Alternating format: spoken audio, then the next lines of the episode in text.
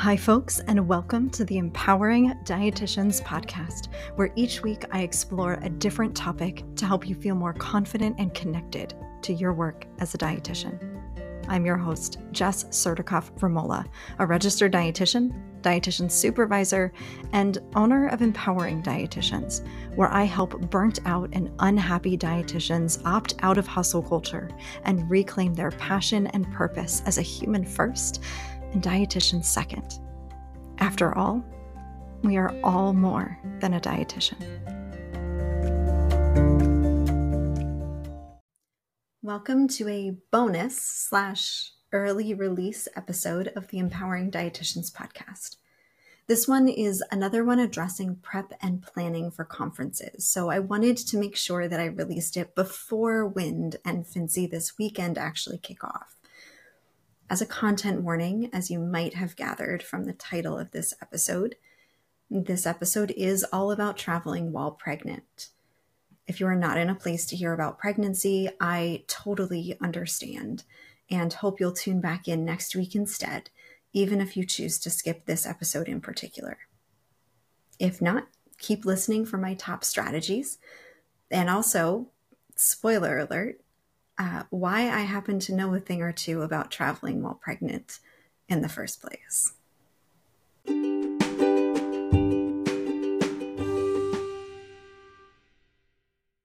What better way to announce that I'm pregnant than to drop an episode on attending conferences while pregnant?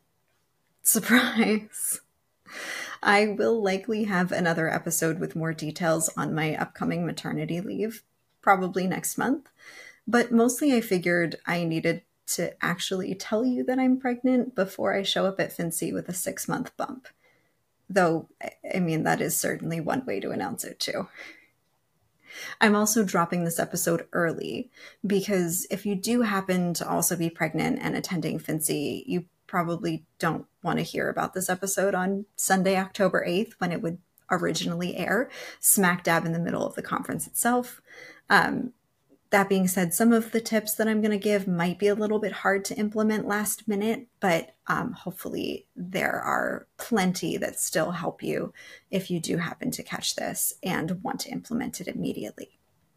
Um, this episode also likely won't be particularly long, but between what I experienced earlier this year traveling to Iceland when I was around eight or nine weeks pregnant, and what I'm planning to do this time around for F N C E being around twenty-four weeks pregnant, I thought it might be a helpful resource for others as well. And because of the sensitive nature of pregnancy, especially in uh, a female-dominated field, something I'm very acutely aware of and sensitive to, I didn't want to lump it in to an episode that is more general and you wouldn't be able to easily like skip over this part. So I wanted to keep it nice and contained and separate.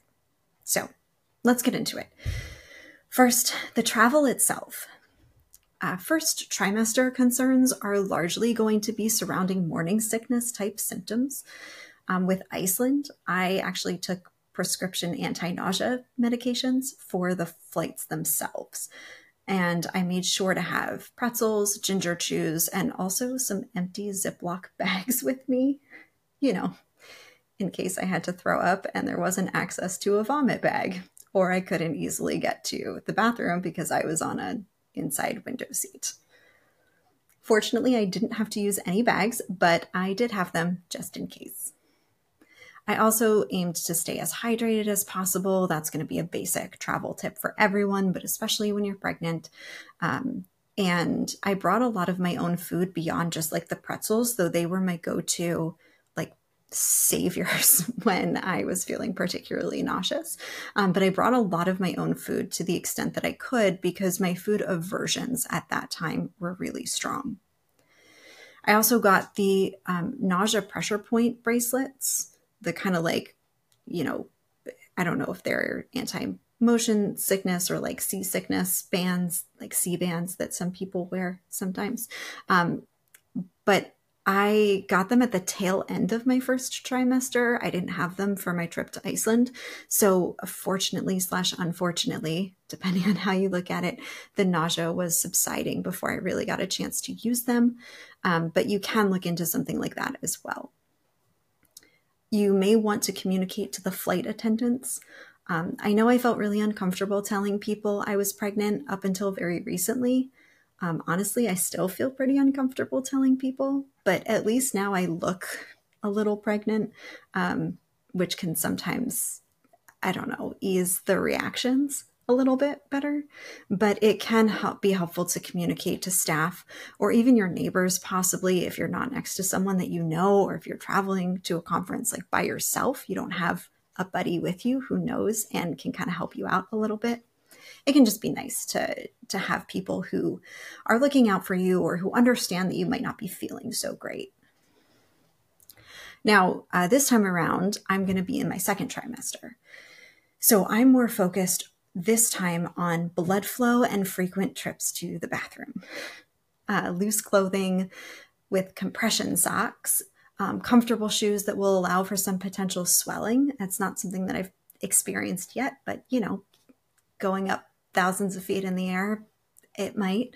Um, so I'm going to be sure to wear some, some loose items.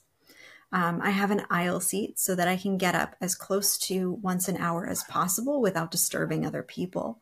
Um, and I've also looked up specific leg stretches that I can do from my seat in between standing up. Um, or if turbulence prevents me from getting up and walking around as much as they recommend. Sarah Reardon is a physical therapist behind the brand The Vagina Whisperer, and she has a reel on Instagram with some great flight stretches for pregnancy, I'm pretty sure. I'm going to double check and I'll link it in the show notes. I'll at the very least link her page, um, which has some great resources in general. Um, but the big focus is still going to be on hydration and handy snacks. I'm also planning to communicate with the flight staff this time around for sure. Um, and Justin's actually traveling with me because he's a nervous Nelly about me making this trip while six months pregnant. Um, but if you don't have someone with you to help, don't be afraid to ask for help if you need it, whether it is lifting things up above your head to get your luggage into the compartment above, um, or seeing if you can get priority early boarding so that you're not kind of pushed and shoved in the, the like mad rush. If you're flying economy and are going with like general boarding, um, those can all be helpful. Now, third trimester, this isn't something that I have direct experience with, but uh, the biggest thing is to pay attention to your airline's policies, because many require doctor's notes within twenty-four to seventy-two hours of the flight in order to be cleared for it. And many will not let you fly at all, regardless of a doctor's note after about thirty-six weeks. You know, they don't want you like going into labor in air, which is fair. Um, Now, if you're not flying, if you're driving, I wouldn't really change much to my approach, even if I were driving to the conference. Frequent stops to stretch my legs are still important, even if you're not thousands of feet above, you know, the ground. Um, it's really important to keep your blood flowing. It's really important to have snacks and stay hydrated and plan for the trip to take longer because, you know, more frequent stops for bathroom trips and stretching your legs. Um, where you sit in the car can also sometimes impact motion sickness if you're experiencing nausea. Um, so being in the front seat, if possible, can help if you're experiencing nausea. Um, and I, I forget, I probably should have looked at this before I hit the record button. If you're in the back seat, I think, I forget, it's either being behind the driver's seat or being behind the, I think it's being behind the driver's seat is supposedly better for motion sickness. So you might want to look that up too. Again, if you're doing like a road trip with friends to the conference or colleagues and um, you aren't able to get the front seat, but you know, pull a pregnancy card if you can, if other people know that you're pregnant. All right. So that's what it comes to traveling. Those are the big considerations that I'm making while traveling. So next, what am I bringing with me that might be different from what I would normally bring with me? Um, now, if I were driving, I would absolutely be bringing my pregnancy pillow with me. Um, this is something that I, I started using here and there probably around fifteen weeks, but I didn't really need it for comfort until probably closer to twenty weeks. So if you're kind of in that range, I would recommend bringing it if you can. Um, As it is, I don't think that I'm going to be packing it for the flight because I don't think that I'm going to be able to fit it into luggage, and I don't want to check a bag. Um, so I'm just probably banking on lots of pillows at the hotel and crossing my fingers. Uh, definitely more comfortable shoes and comfortable clothes at the conference itself. Honestly, I think that this is kind of a go-to across the board for everyone. You're going to be doing a lot of walking, um, and I'm sure we all want to look cute and quote unquote professional, but like, I'm going to be comfortable. That's always my go-to thing. So I highly recommend making sure that you have shoes and comfortable clothes that you can be moving around in all day, um, walking around in all day. I also recommend plenty of snacks, um, and bringing those yourself. Now, um, as an aside with the clothes, before we kind of get into the food, should rewind a little bit. Um, as an aside, maternity clothes are absurdly expensive, is something that I was not anticipating. I lucked out, and I have a very large family um, with a bunch of people who have somewhat recently given birth. Um, so I got a ton of hand-me-downs that I'm pretty sure will cover me for the conference. I'll be sitting down in a few days after recording this and making sure that there aren't like key pieces that I need. Um, but especially since you may need clothes that you won't otherwise wear very often.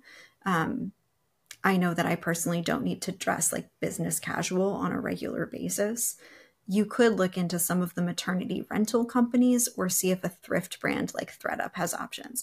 This is probably that like one piece of advice in particular that I was thinking of at the top of the episode when I was like, some of this might be a little last minute if you are using this episode for like last minute tips for F N C E this year specifically.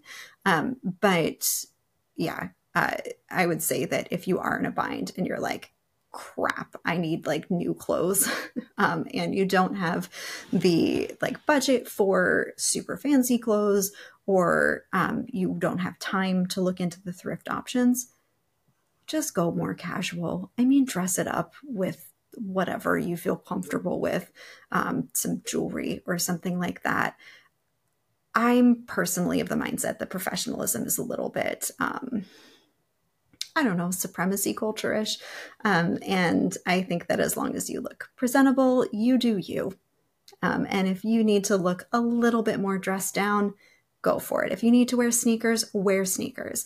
And I'm going to stand by that statement, even if you uh, are not pregnant. Just be comfortable, look nice, sure, but mostly like be yourself and, and let your clothes represent yourself, because while we want to make a good impression, we also want to show who we are. Um, and, and I think that we can do that without wearing blazers and dresses and all that. Anyway, that's my rant. Um, another thing that I'm going to be bringing with me is I'm going to be bringing a bunch of K N ninety-five masks, which maybe not everyone will choose to do, um, but I've personally been particularly cautious with pregnancy, not just with COVID, but also viruses and the flu. I mean, with your immune system being kind of suppressed a little bit, um, and also the timing of F N C E isn't great. It's especially with my uh, stage of pregnancy that I'm at and the rollout of the recent boosters, it it kind of not coming together as um, conveniently as I would have liked. It's recommended to wait until mid-October for a flu shot usually. Um, and at this point, by the time, again, this is another piece of advice that um, isn't going to work as well last minute, because the flu shot can take, I think about, I think it's two weeks to really like take effect. So it It wouldn't really matter if you went out and got one today. It, it's not really going to protect you from anything um, at F N C E itself. Um, but it's it's really recommended to wait until mid-October for the flu shot usually, if you can. Um, and then they also usually recommend waiting until the third trimester for a COVID shot or booster. So I'm not going to be as up to date on vaccines as I'd like for a big trip like this one. We're talking ten thousand dietitians crammed into a convention center after flying in from all over the country and in some cases the world, right at the start of cold and flu season. Again, everyone has their own personal comfort level with risk and exposure and COVID or sickness in general. But for me, it's been a notable consideration. Um, and if you are a little bit hesitant to be, you know, I'm sure that most people will not be masking just with general trends right now. So if you're nervous to be like one of the only ones masking and the peer pressure side of it is making you hesitant, um, I'll you can find me. I'll, I'll be the one walking around in a mask. Um, so you won't be one hundred percent alone. Uh, and lastly, I'm also going to make sure that I have a refillable water bottle with me, specifically one that has a filter attached to it, um, just in case I don't have easy access to filtered water, um, for example, either in my hotel room or at the convention center, but I can still stay hydrated without like lugging a giant thing with me or having to bring a thousand different disposable water bottles. All right. And lastly, um, does this change my approach to the conference itself? Not really, though I will be mindful of a few things. Um, temperature regulation and layers is one thing, because um, I can randomly get freezing cold out of nowhere, which I feel like is actually opposite of what, what most pregnant people experience. But, you know, bottom line, have layers so that you can respond whatever you're feeling in the moment. I, again, I think that's a pretty universal, whether you're pregnant or not, recommendation. Um, I'll also make sure that I get up and stretch and move around. I may sit toward the back or on an aisle if I attend any sessions in case my back is bothering me and I need to get up and move around. Or again, you know, if I have to pee because baby has decided to use my bladder as a punching bag during the session. On the flip side, I'll also be mindful of how much walking and standing I'm doing and make sure that I'm taking breaks to sit and rest if needed. That will especially be true if I'm like walking around the expo or the member showcase or marketplace. I think they call it the marketplace. Um, I also have to be conscious of not going too long without eating, of course, uh, which is kind of where those snacks come in that I said that I would be bringing. Lunch isn't built into a big conference like F N C E. Some conferences do serve lunch or do serve some food, um, but F N C E is, is not one of them beyond what is free samples at the expo. So I'll have snacks on hand for sure, and will also aim to schedule my days around meals.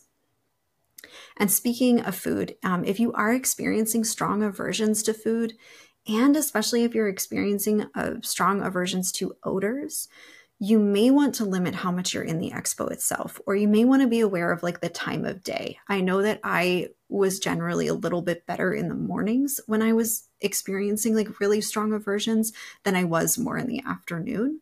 Um, so timing it to a point where you tend to feel a little bit better if possible.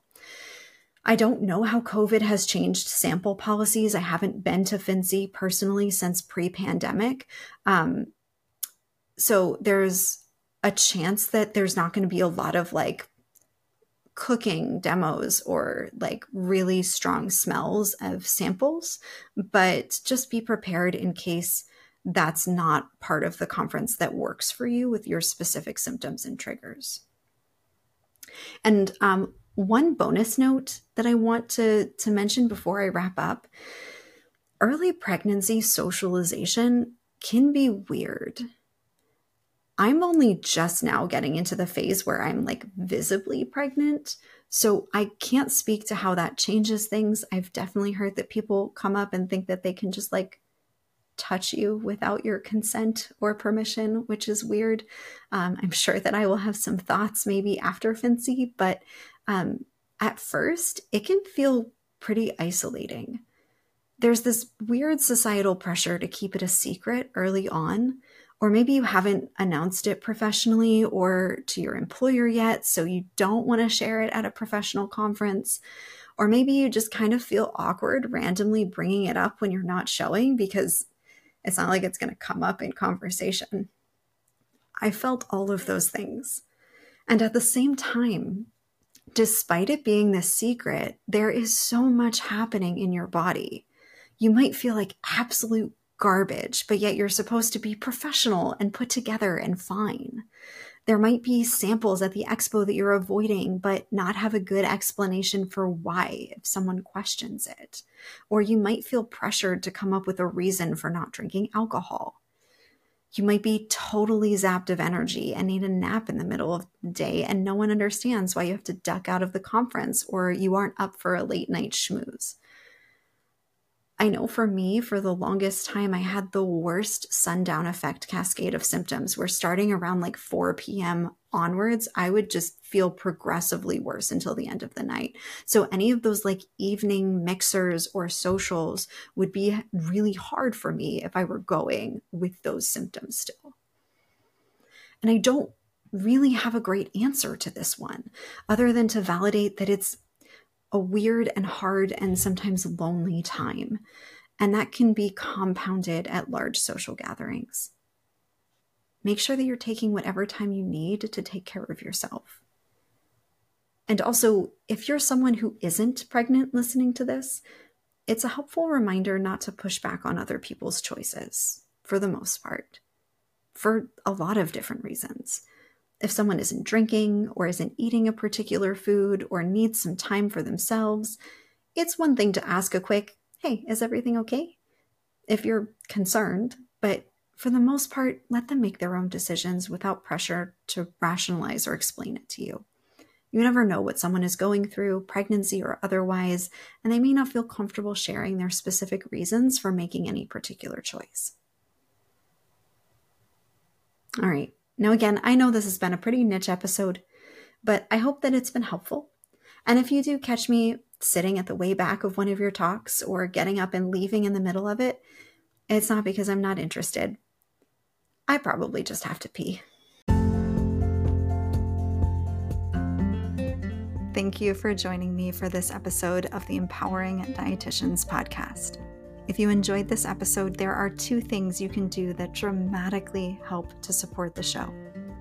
First, leave a quick rating and or review on your podcast listening app of choice. This helps new listeners find the show. Second, sharing this episode with a dietitian friend can also go a long way in spreading the anti-hustle message to dietitians far and wide. And speaking of supporting one another, please don't be a stranger if you find yourself in need of that supportive space yourself. There are a number of ways to work with me, from one-on-one supervision packages to my course, Abundance, and periodic live classes and workshops. The best way to stay up to date on which of these services and offerings are available at any given time?